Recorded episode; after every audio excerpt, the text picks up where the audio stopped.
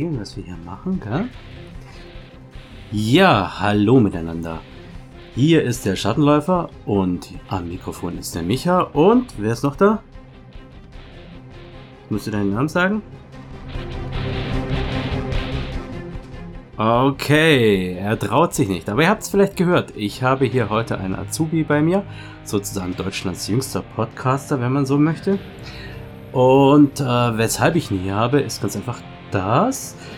Gestern Nacht ist die äh, Aktion Hol dir deine Vendetta zu Ende gegangen. Und ich hatte angekündigt, dass ich unter den Supportern das Buch verlose. Und dazu brauche ich jetzt hier meine Hilfe. Meine Glücksfee ist hier und wird für mich ein Würfel würfeln, weil wie könnte man es anders machen? Als Rollenspieler muss man natürlich per Würfel entscheiden. Gut, also, jetzt Schatz, würfeln. Wow, und das ist das Ereignis, das ich am allermeisten zu erklären habe. Und zwar ist der Gewinner der Aktion Atarius. Äh, weshalb habe ich da viel zu erklären? Ganz einfach. Atarius hat schon gesagt, falls er gewinnt, dann möchte er nicht den Preis bekommen. Er verzichtet und gibt ihn jemand anderem weiter. Das heißt, herzlichen Glückwunsch Atarius, aber der Preis geht an. Jetzt müssen wir den Würfel würfeln. Ups. Der Preis geht an Dennis. Herzlichen Glückwunsch, Dennis. Dennis, ich bräuchte von dir die Mitteilung, ob du das Ganze signiert haben möchtest oder einfach nur so. Also gut.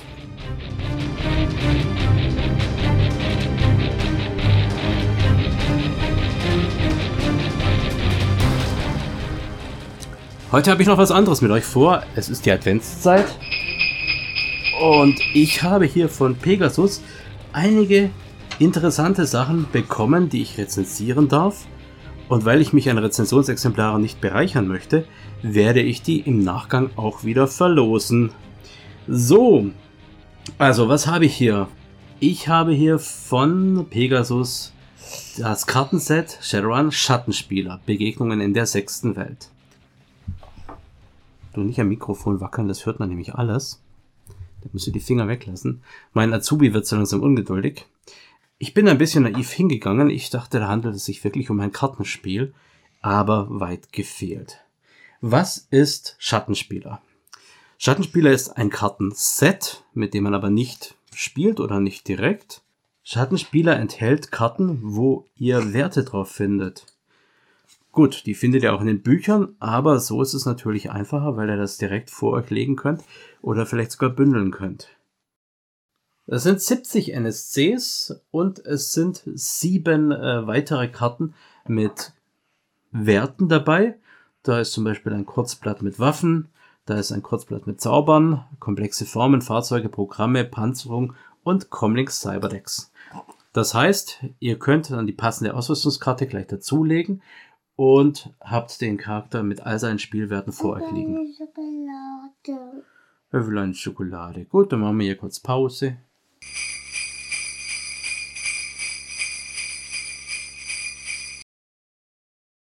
So, nachdem ich mein Azubi jetzt verlassen hat, versuche ich noch mal so ein bisschen aufzurollen. Also, wir haben 70 NSC-Karten in unterschiedlichen Erfahrungsstufen mit Hackern, Schiebern, Samurai, mit Straßendock oder was auch immer so vorkommen kann. Und wir haben sieben Ausrüstungskarten, wo in äh, Kurzform die ganzen Ausrüstungen drinstehen. Samt Schwund zum Beispiel oder Entzug oder Angriffswerten oder was auch immer man brauchen könnte. Das ist also alles schon mal recht nützlich. Wie könnt ihr die Karten verwenden?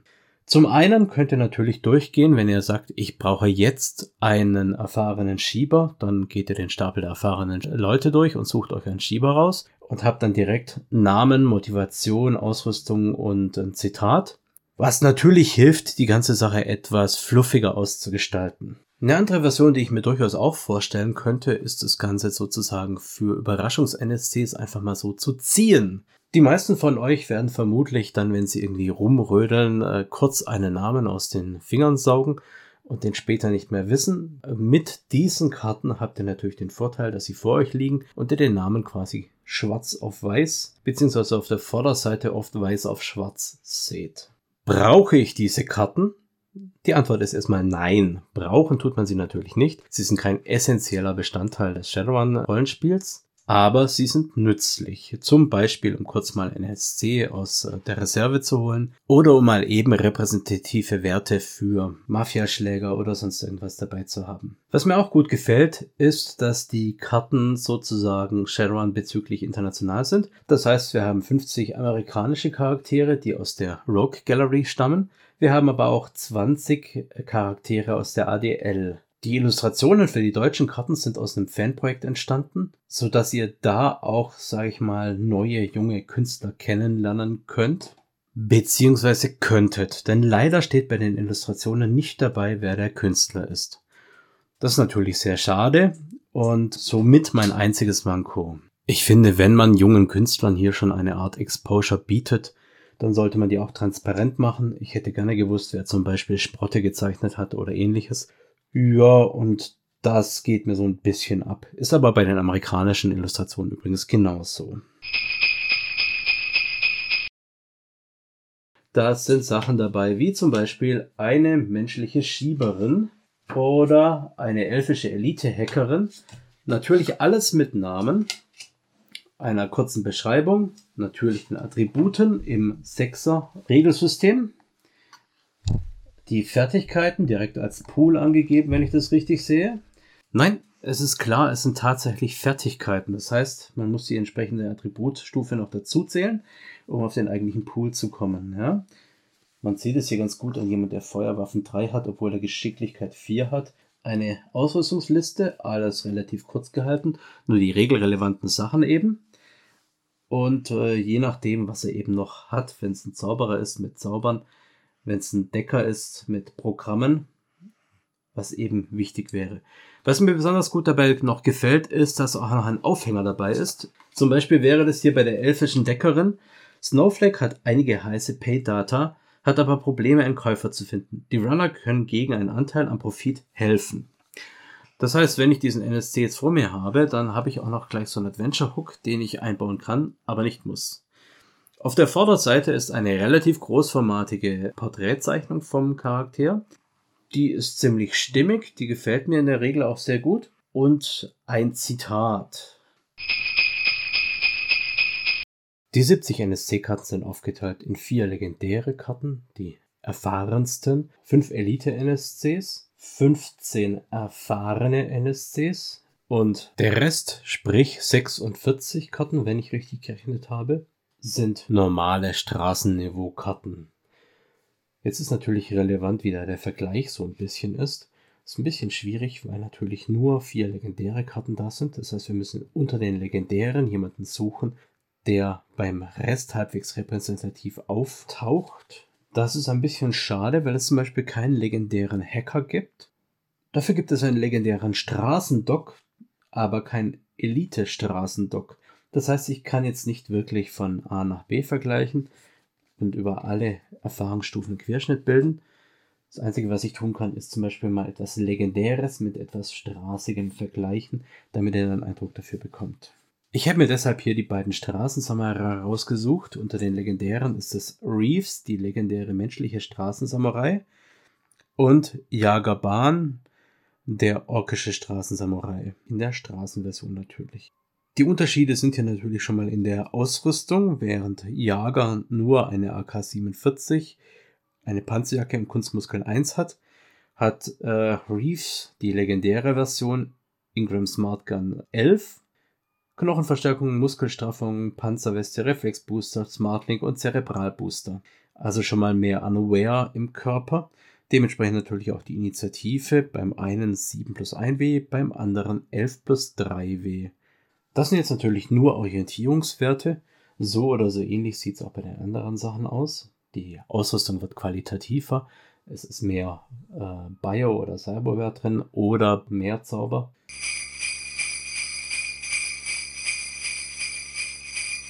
Es stellt sich natürlich die Frage, wer braucht diese Karten? Brauchen tut es niemand. Wie gesagt, nützlich finde ich, dass man die Namen direkt dastehen hat, dass man die entsprechende Ausrüstung dazulegen kann und somit die gesamten NSC-Daten quasi auf dem Format DIN A6, würde ich sagen, beieinander liegen hat und vor sich legen kann. Zusätzlich kann man den Spielern auch einen schönen optischen Eindruck von dem NSC geben, was nicht unbedingt immer vorteilhaft ist, aber ich finde die Illustrationen sehr gelungen.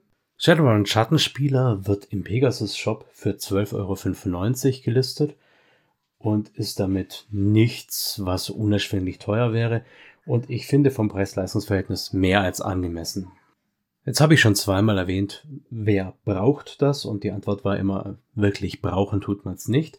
Andererseits sind wir kurz vor dem, ja, der Azubi meldet sich im Hintergrund. Andererseits sind wir kurz vor dem Fest des Konsums, das wir alle am 24.12. begegnen. Und ihr braucht vielleicht noch das ein oder andere Geschenk. Also warum nicht das? Shadowrun, Schattenspieler, 70 NSC-Karten, Ausrüstungskarten dazu. Nützliche Sache für die Shadowrun-Spielerschaft oder die Shadowrun-Spielleitung, die eh schon alles hat.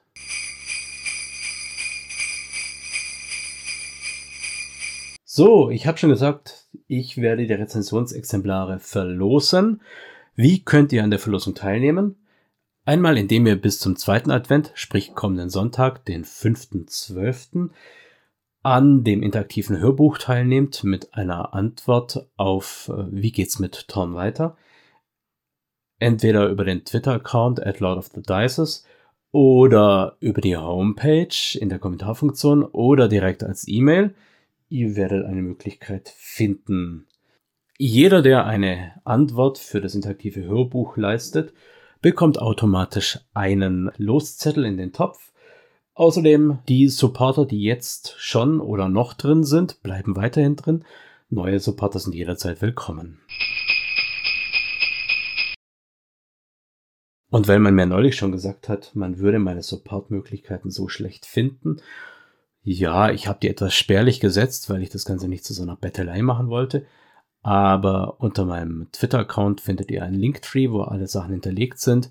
Ich werde auch noch auf der Homepage die ein oder anderen Verweise auf den Linktree oder Coffee oder Patreon verlinken, so dass ihr da weniger Schwierigkeiten haben solltet inzwischen. Also, dran denken, bis zum 5.12. Antwort auf das interaktive Hörbuch oder als Supporter mit einsteigen und ihr seid dabei, wenn ich ein Exemplar von Gerard Schattenspieler verlose. Und wenn ihr an einer schnellen Ablenkung interessiert seid, könnt ihr das vielleicht noch bis zu Weihnachten unterm Bäumchen haben. Ansonsten sehen wir uns Freitag. Ansonsten hören wir uns Freitag mit einer regulären Folge. Bis dahin, macht's gut, haltet eure Würfel schön warm, es ist kalt draußen. Euer Micha, ciao, ciao.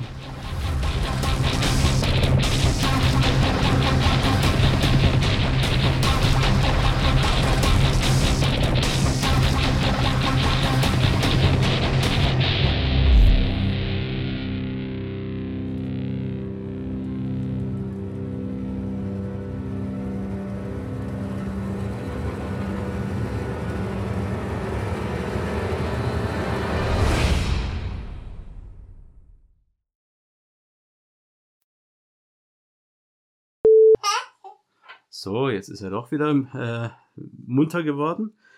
Jetzt brauchen wir aber nichts mehr zum Verlosen. Hä? Okay, wir haben schon mal auf Vorrat gewürfelt. Falls mich jemand drauf festnageln möchte, die 15 gilt für die nächste Verlosung. Ähm, also. Shadowrun Logo und Inhalte mit freundlicher Genehmigung von Pegasus Spiele unter Lizenz von Catalyst Game Labs und Tops Company Incorporated. Copyright 2020 Tops Company Incorporated. Alle Rechte vorbehalten. Shadowrun ist eine eingetragene Handelsmarke von Tops Company Incorporated. Die Musik stammt vom Album Silizium von der Band Erdenstern und heißt A Reckless Chase. Die Verwendung im Rahmen dieses Podcasts erfolgt mit freundlicher Genehmigung von Erdenstern. Alle Rechte bleiben bei Erdenstern.